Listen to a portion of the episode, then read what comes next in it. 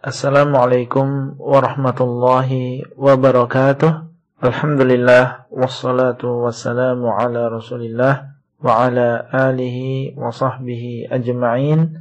Halaqah yang pertama dari silsilah ilmiah mengenal Allah Subhanahu wa taala adalah tentang pentingnya mengenal Allah, mengenal Rasulullah sallallahu alaihi wasallam dan agama Islam. Rasulullah Shallallahu Alaihi Wasallam mengabarkan bahwa setiap manusia apabila meninggal dunia maka di alam kubur akan ditanya oleh dua malaikat tentang tiga perkara siapa Tuhanmu, siapa nabimu, dan apa agamamu.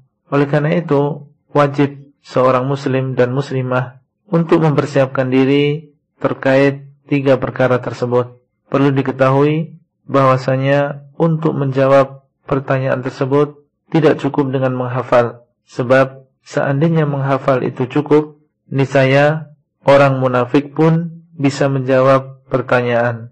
Tetapi yang dituntut adalah pemahaman dan juga pengamalan. Barang siapa yang di dunia mengenal Allah dan memenuhi haknya mengenal Nabi Muhammad sallallahu alaihi wasallam dan memenuhi haknya serta mengenal agama Islam dan mengamalkan isinya, maka diharapkan dia bisa menjawab pertanyaan dengan baik dan mendapat kenikmatan di dalam kuburnya. Namun, apabila dia tidak mengenal siapa Allah dan tidak memenuhi haknya, tidak mengenal Nabi Muhammad sallallahu alaihi wasallam dan tidak memenuhi haknya serta tidak atau kurang mengenal ajaran Islam dan tidak mengamalkannya maka ditakutkan dia tidak bisa menjawab pertanyaan sehingga akibatnya siksa kubur yang akan dia dapatkan. Semoga Allah Subhanahu wa taala memudahkan kita, keluarga kita dan orang-orang yang kita cintai untuk bisa mengenal Allah, mengenal Nabi Muhammad sallallahu alaihi wasallam dan juga mengenal agama Islam. Itulah yang bisa kita sampaikan pada halaqah kali ini dan sampai bertemu kembali pada halaqah selanjutnya. Wassalamualaikum warahmatullahi wabarakatuh. Abdullah Rai di kota Al-Madinah. Materi audio ini disampaikan di dalam grup WA Halaqah Silsilah Ilmiah HSI Abdullah Rai. Assalamualaikum warahmatullahi wabarakatuh. Alhamdulillah wassalatu wassalamu ala Rasulillah alihi wa sahbihi ajma'in. Halaqah yang kedua dari silsilah ilmiah mengenal Allah Subhanahu wa taala adalah tentang mengenal Allah Subhanahu wa taala sebagai pencipta. Allah Subhanahu wa taala adalah zat yang Maha Pencipta, menciptakan dari sesuatu yang tidak ada menjadi ada. Dialah Allah yang telah menciptakan langit menciptakan bumi, manusia dan seluruh alam semesta. Allah Subhanahu wa taala berfirman, "Dzalikumullahu rabbukum khaliqu kulli syai'." Itu adalah Allah Rabb kalian yang telah menciptakan segala sesuatu. Surat Ghafir ayat 62. Dialah Allah Al-Khaliq yang Maha Pencipta, sedangkan selain Allah adalah makhluk yang diciptakan. Mereka tidak bisa mencipta meskipun diagung-agungkan dan disembah oleh manusia. Allah Subhanahu wa taala berfirman, "Ya ayyuhan nasu duriba mathalun fastami'u lah. Innal ladzina tad'una min dunillahi lan yakhluqu dzubaban walau ijtama'u lah." Wahai manusia, telah dibuat perumpamaan bagi kalian maka hendaklah kalian mendengarnya. Sesungguhnya segala sesembahan yang kalian sembah selain Allah tidak akan bisa menciptakan seekor lalat meskipun mereka bersatu padu untuk membuat seekor lalat tersebut. Surat Al-Hajj ayat 73. Berkumpul dan bekerja sama saja, mereka tidak mampu untuk mencipta. Bagaimana mencipta sendirian? Menciptakan seekor lalat yang sedemikian sederhana susunan tubuhnya mereka tidak mampu, maka bagaimana mereka menciptakan makhluk yang lebih rumit. Seorang muslim wajib meyakini bahwasanya Allah Subhanahu wa taala adalah satu-satunya pencipta dan tidak ada yang mencipta selain Allah Subhanahu wa taala. Barang siapa yang meyakini ada yang mencipta selain Allah, maka sungguh telah melakukan syirik besar. Itulah yang bisa kita sampaikan pada halaqah kali ini dan sampai bertemu kembali pada halaqah selanjutnya. Wassalamualaikum warahmatullahi wabarakatuh. Abdullah Rai di kota Al-Madinah. Materi audio ini disampaikan di dalam grup WA Halaqah Silsilah Ilmiah ASI Abdullah Rai. Assalamualaikum warahmatullahi wabarakatuh. Alhamdulillah wassalatu wassalamu ala Rasulillah wa ala alihi wa sahbihi ajma'in. Halaqah yang ketiga dari silsilah ilmiah mengenal Allah adalah tentang mengenal Allah Subhanahu wa taala sebagai pemberi rezeki. Di antara nama Allah Subhanahu wa taala adalah Ar-Razzaq yang artinya yang maha memberi rezeki. Allah subhanahu wa ta'ala menciptakan makhluk dan memberikan rezeki kepada mereka. Bahkan Allah subhanahu wa ta'ala telah menulis rezeki makhluknya jauh sebelum Allah menciptakan mereka. Rasulullah sallallahu alaihi wasallam bersabda, "Kataballahu maqadiral khalaiqi qabla an yakhluqas samawati wal arda bi khamsina alfasanatin. Allah telah menulis takdir bagi makhluk-makhluknya 50 ribu tahun sebelum menciptakan langit dan bumi. Hadis riwayat Muslim dari Abdullah ibnu Amr. Allah Subhanahu wa taala menciptakan rezeki tersebut dan menyampaikannya kepada makhluk sesuai dengan waktu yang sudah Allah Subhanahu wa taala tentukan sebelumnya maka tidak akan meninggal seseorang sampai dia mendapatkan rezeki terakhir yang menjadi jatahnya. Meskipun rezeki tersebut ada di puncak gunung atau bahkan ada di bawah lautan. Allah Subhanahu wa taala berfirman, "Wa ma min dabbatin fil ardi illa 'ala Allahi rizquha." Tidak ada seekor binatang melata pun yang ada di permukaan bumi ini melainkan Allah yang akan memberikan rezekinya. Surat Hud ayat 6.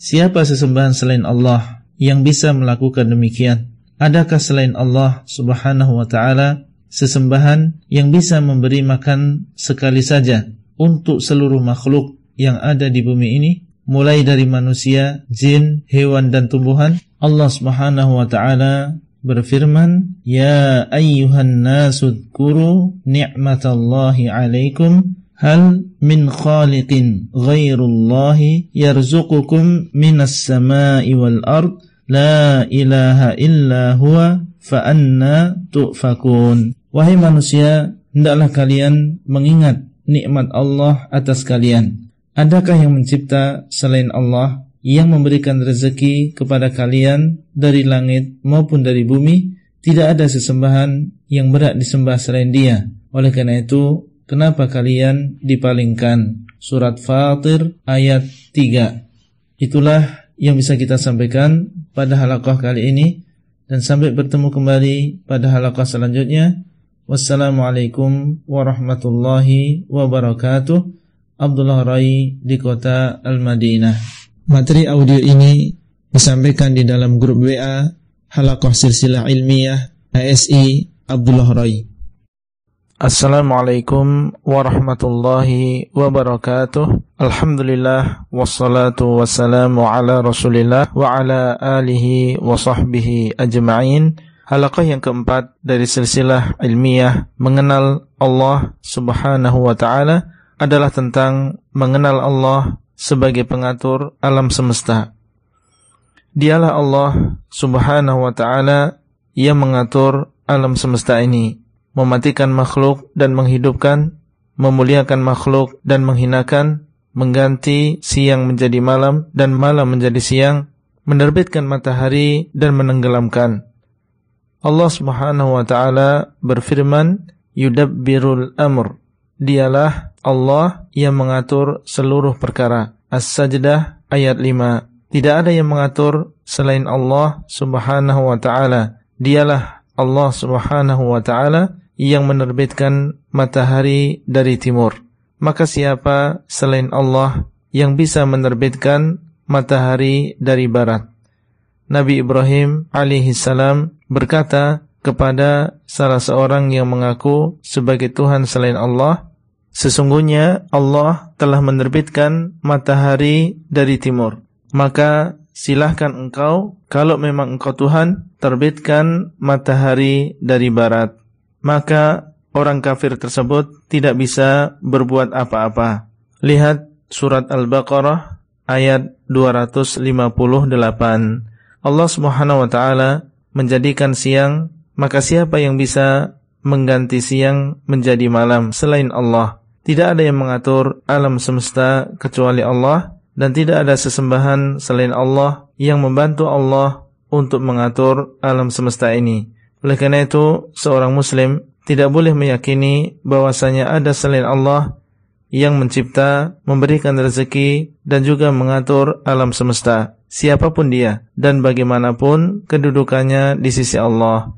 Barang siapa yang berkeyakinan bahwasanya ada selain Allah yang mencipta, memberikan rezeki dan juga mengatur alam semesta, maka dia telah menyekutukan Allah Subhanahu wa taala. Itulah yang bisa kita sampaikan pada halaqah kali ini dan sampai bertemu kembali pada halaqah selanjutnya. Wassalamualaikum warahmatullahi wabarakatuh. Abdullah Rai di kota Al-Madinah. Materi audio ini disampaikan di dalam grup WA Halakoh Silsilah Ilmiah ASI Abdullah Rai. Assalamualaikum warahmatullahi wabarakatuh. Alhamdulillah wassalatu wassalamu ala Rasulillah wa ala alihi wa sahbihi ajma'in. Halaqah yang kelima dari silsilah ilmiah mengenal Allah adalah tentang mengenal Allah sebagai satu-satunya zat yang berhak disembah. Apabila Allah adalah satu-satunya zat yang mencipta, memberikan rezeki dan juga mengatur alam semesta, maka kita dituntut untuk tidak menyembah kecuali hanya kepada Allah. Tidak ada yang berhak disembah dan diibadai kecuali Allah semata. Allah Subhanahu wa taala berfirman, يا أيها الناس اعبدوا ربكم الذي خلقكم والذين من قبلكم لعلكم تتقون الذي جعل لكم الأرض فراشا والسماء بناء وأنزل من السماء ماء فأخرج به من الثمرات رزقا لكم fala تجعلوا lillahi andadan wa antum وهي Wahai manusia, sembahlah Rabb kalian yang telah menciptakan kalian dan orang-orang sebelum kalian supaya kalian bertakwa yang telah mencipta untuk kalian bumi sebagai hamparan dan langit sebagai bangunan dan telah menurunkan air dari langit maka Allah mengeluarkan dengan air tersebut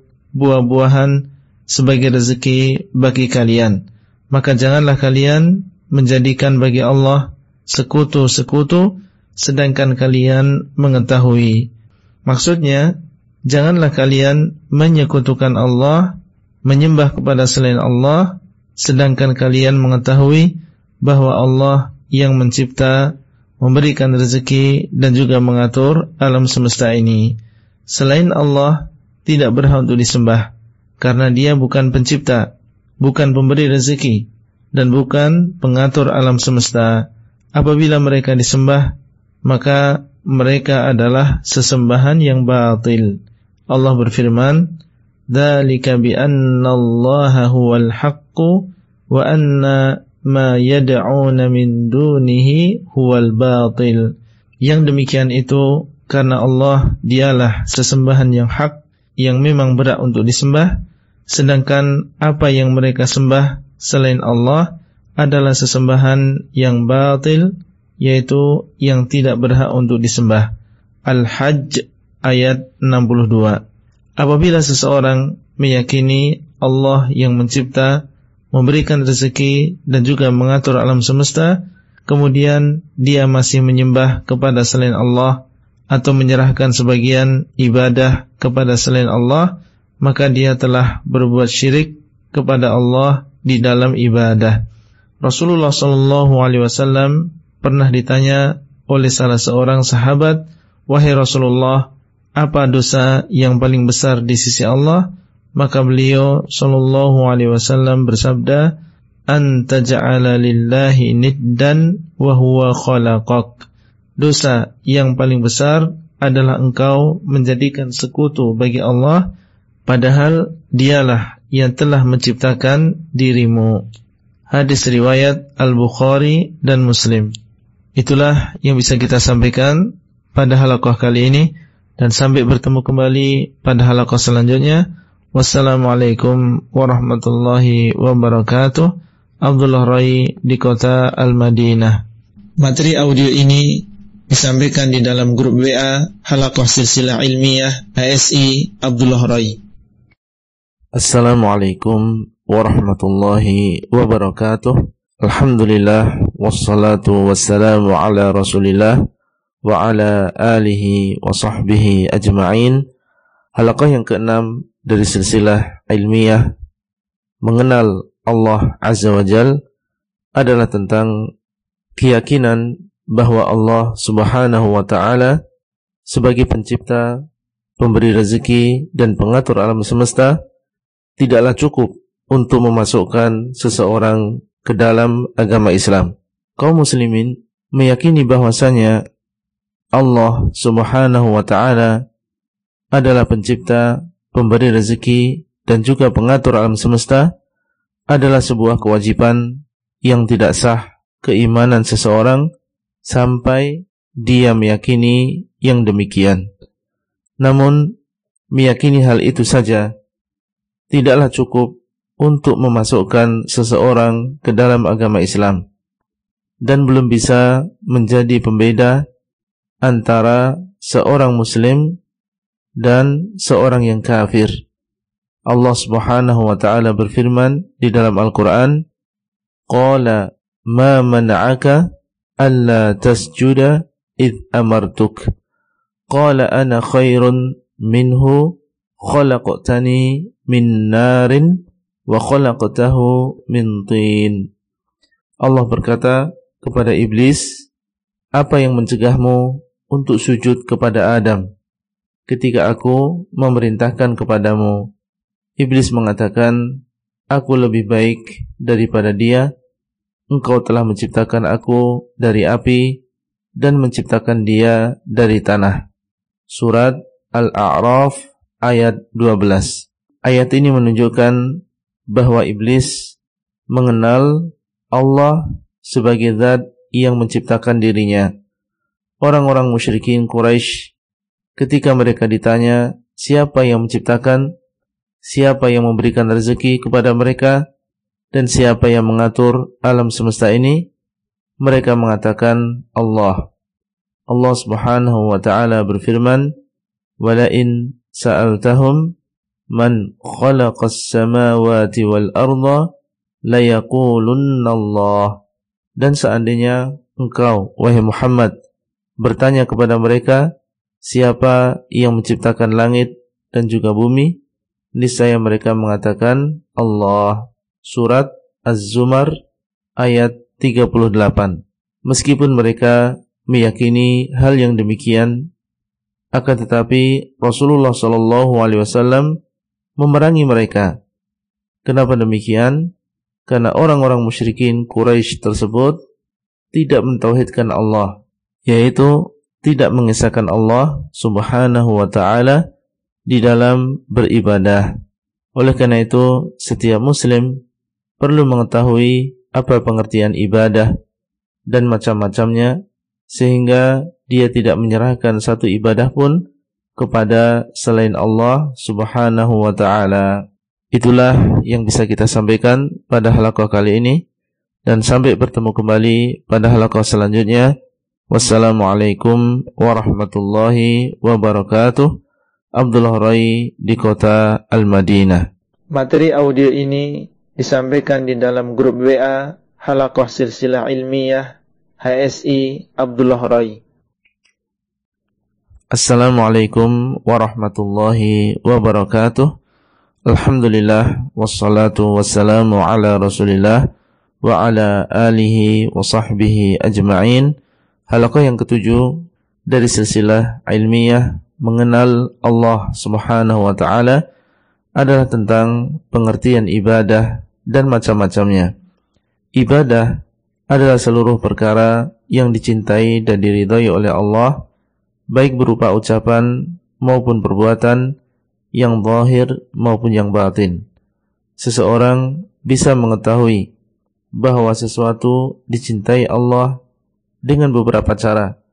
Di antaranya, apabila sesuatu tersebut diperintahkan oleh Allah, dengan demikian kita mengetahui bahwasanya sesuatu tersebut adalah ibadah karena Allah tidaklah memerintah kecuali dengan sesuatu yang Allah cintai termasuk di antara tanda bahwa sesuatu itu dicintai oleh Allah adalah apabila Allah memuji pelakunya. Pujian Allah menunjukkan bahwa sesuatu tersebut dicintainya. Contohnya berdoa. Doa adalah ibadah karena Allah memerintahkannya. Allah Subhanahu wa taala berfirman, "Ud'uni astajib lakum.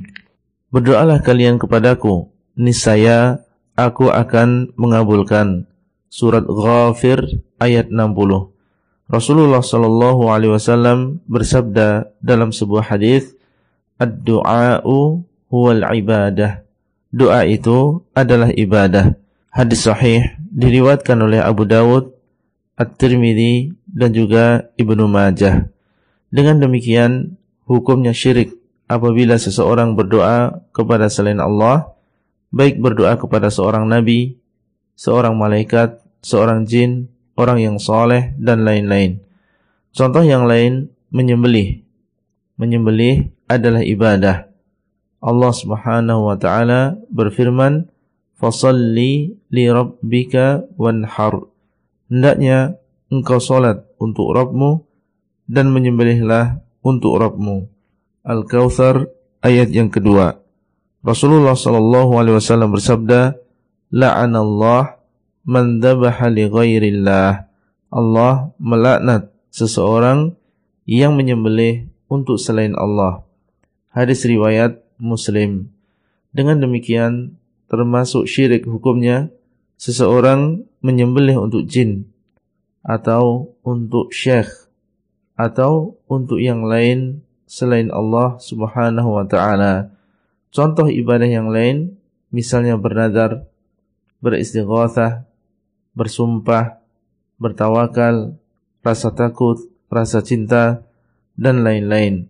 Semua itu adalah termasuk jenis-jenis ibadah yang tidak boleh seorang muslim sesekali menyerahkan salah satu dari ibadah tersebut kepada selain Allah. Itulah yang bisa kita sampaikan pada halakoh kali ini dan sampai bertemu kembali pada halakoh selanjutnya. Wassalamualaikum warahmatullahi wabarakatuh. Abdullah Rai di kota Al-Madinah. Materi audio ini disampaikan di dalam grup WA Halakoh Silsilah Ilmiah HSI Abdullah Rai. Assalamualaikum warahmatullahi wabarakatuh. Alhamdulillah wassalatu wassalamu ala Rasulillah wa ala alihi wa sahbihi ajma'in. Halaqah yang ke-8 dari silsilah ilmiah mengenal Allah adalah tentang di antara kesyirikan musyrikin Quraisy.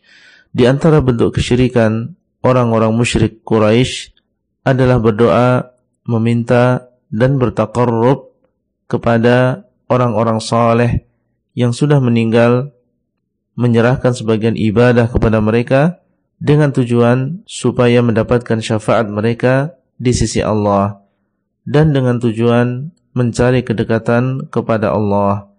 Allah sendiri telah menceritakan keyakinan mereka di dalam Al-Quran dan mengingkarinya.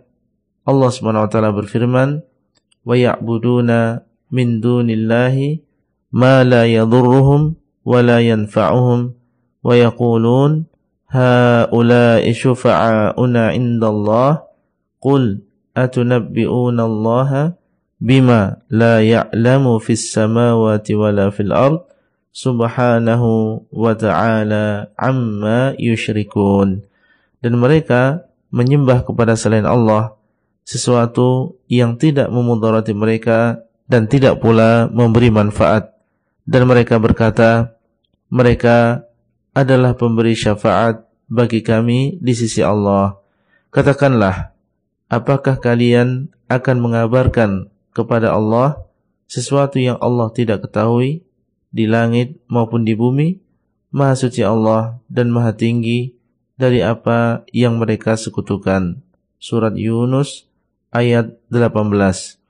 Dalam ayat ini Allah SWT menamakan perbuatan mereka sebagai bentuk menyekutukan Allah. Dalam ayat yang lain Allah berfirman, ألا لله الدين الخالص والذين اتخذوا من دونه أولياء ما نعبدهم إلا ليقربونا إلى الله زلفى. إن الله يحكم بينهم فيما هم فيه يختلفون. إن الله لا يهدي من هو كاذب كفار. Ketahuilah bahwa milik Allah lah agama yang tulus dan orang-orang yang menjadikan selain Allah sebagai sekutu mereka mengatakan tidaklah kami menyembah mereka melainkan supaya mereka mendekatkan diri kami kepada Allah. Sesungguhnya Allah akan menghukumi di antara mereka di dalam apa yang mereka perselisihkan. Sesungguhnya Allah tidak akan memberi petunjuk kepada orang yang berdusta lagi sangat ingkar. Az-Zumar ayat yang ketiga. Ayat ini menunjukkan bahwa tujuan mereka menyembah orang-orang soleh adalah supaya orang-orang soleh tersebut mendekatkan mereka kepada Allah. Cara meraih syafaat di hari kiamat adalah dengan memurnikan tauhid, bukan dengan kesyirikan dan cara dekat dengan Allah Subhanahu wa taala adalah mendekatkan diri kepada Allah dengan iman dan amal soleh yang wajib maupun yang sunnah sebagaimana orang-orang soleh tersebut melakukannya. Tidak boleh seseorang menyamakan Allah dengan kepala negara yang sulit menyampaikan hajat kepadanya kecuali melalui perantara dan para pembantunya. Tidak boleh seseorang menyerupakan Allah dengan siapa pun. Allah SWT maha mendengar, maha melihat, maha mengetahui, dan maha kuasa sedangkan kepala negara adalah makhluk yang lemah, tidak mampu melakukan semua pekerjaannya kecuali dibantu oleh para pembantunya. Itulah yang bisa kita sampaikan pada halaqah kali ini dan sampai bertemu kembali pada halaqah selanjutnya. Wassalamualaikum warahmatullahi wabarakatuh. Abdullah Rai di kota Al-Madinah. Materi audio ini disampaikan di dalam grup WA Halakoh Silsilah Ilmiah HSI Abdullah Rai. Assalamualaikum warahmatullahi wabarakatuh. Alhamdulillah wassalatu wassalamu ala Rasulillah wa ala alihi wa sahbihi ajma'in. Halaqah yang kesembilan dari silsilah ilmiah mengenal Allah adalah tentang mengenal Allah Subhanahu wa taala dengan makhluknya. Allah Subhanahu wa taala telah menciptakan makhluk-makhluk supaya manusia berakal memikirkannya sehingga mereka mengenal zat yang telah menciptakan mereka besarnya makhluk serta luasnya seperti langit yang tujuh bumi kursi Allah dan arsy menunjukkan kebesaran Allah keteraturan gerakan dan perjalanan seperti perjalanan matahari dan bulan menunjukkan kekuasaan dan pengawasan Allah yang tidak berhenti. Kejelian di dalam penciptaan menunjukkan hikmahnya dan keluasan ilmunya. Manfaat yang ada dalam ciptaannya menunjukkan rahmat pencipta yang luas dan menunjukkan karunia Allah yang meliputi segala sesuatu.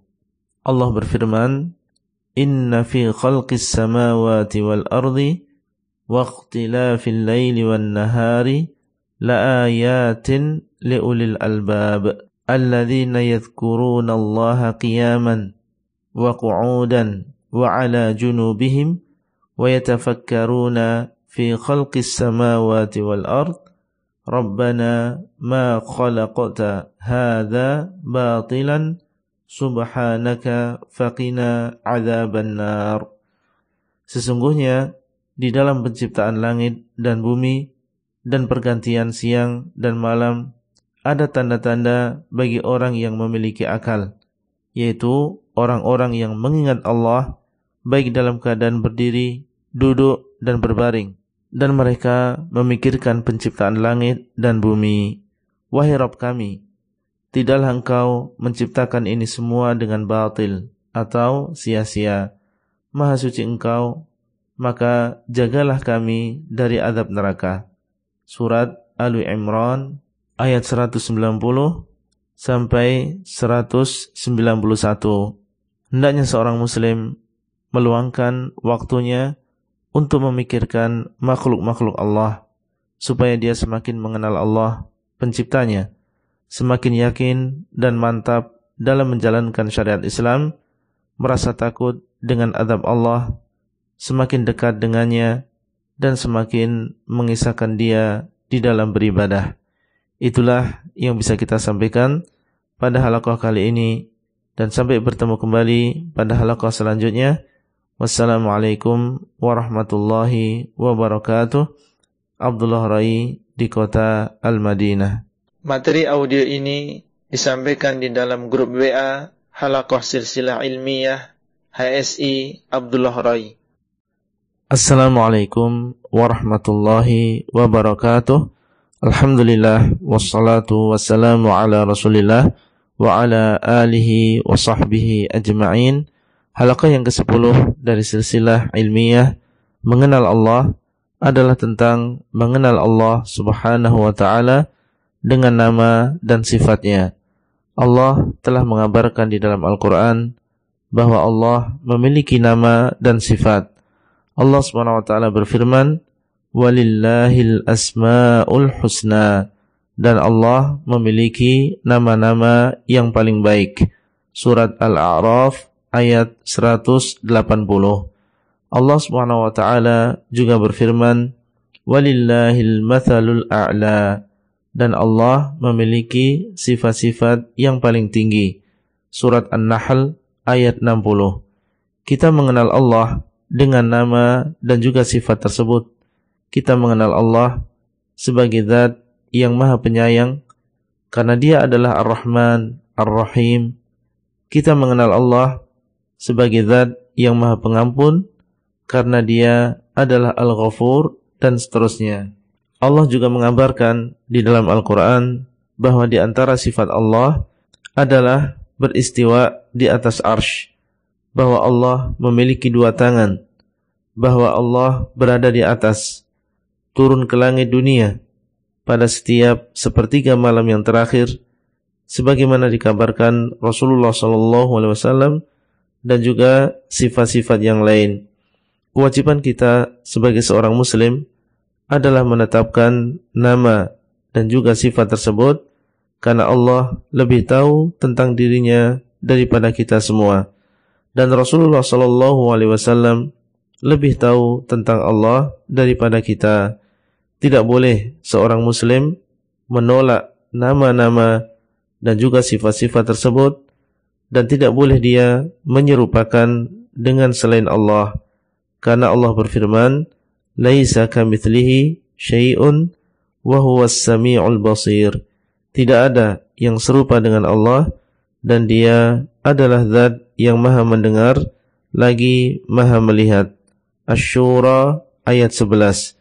Jadi yang benar yang seharusnya dilakukan oleh seorang muslim adalah menetapkan nama dan juga sifat tersebut sebagaimana datangnya sesuai dengan keagungan dan kebesaran Allah tanpa menyerupakan dengan selainnya dan tanpa mentakwil nama dan juga sifat tersebut.